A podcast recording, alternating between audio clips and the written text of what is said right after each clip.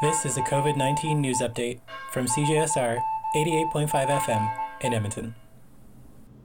This Saturday, Premier Jason Kenney will announce if the province will enter phase 2 of the easing of public health restrictions on March 1st.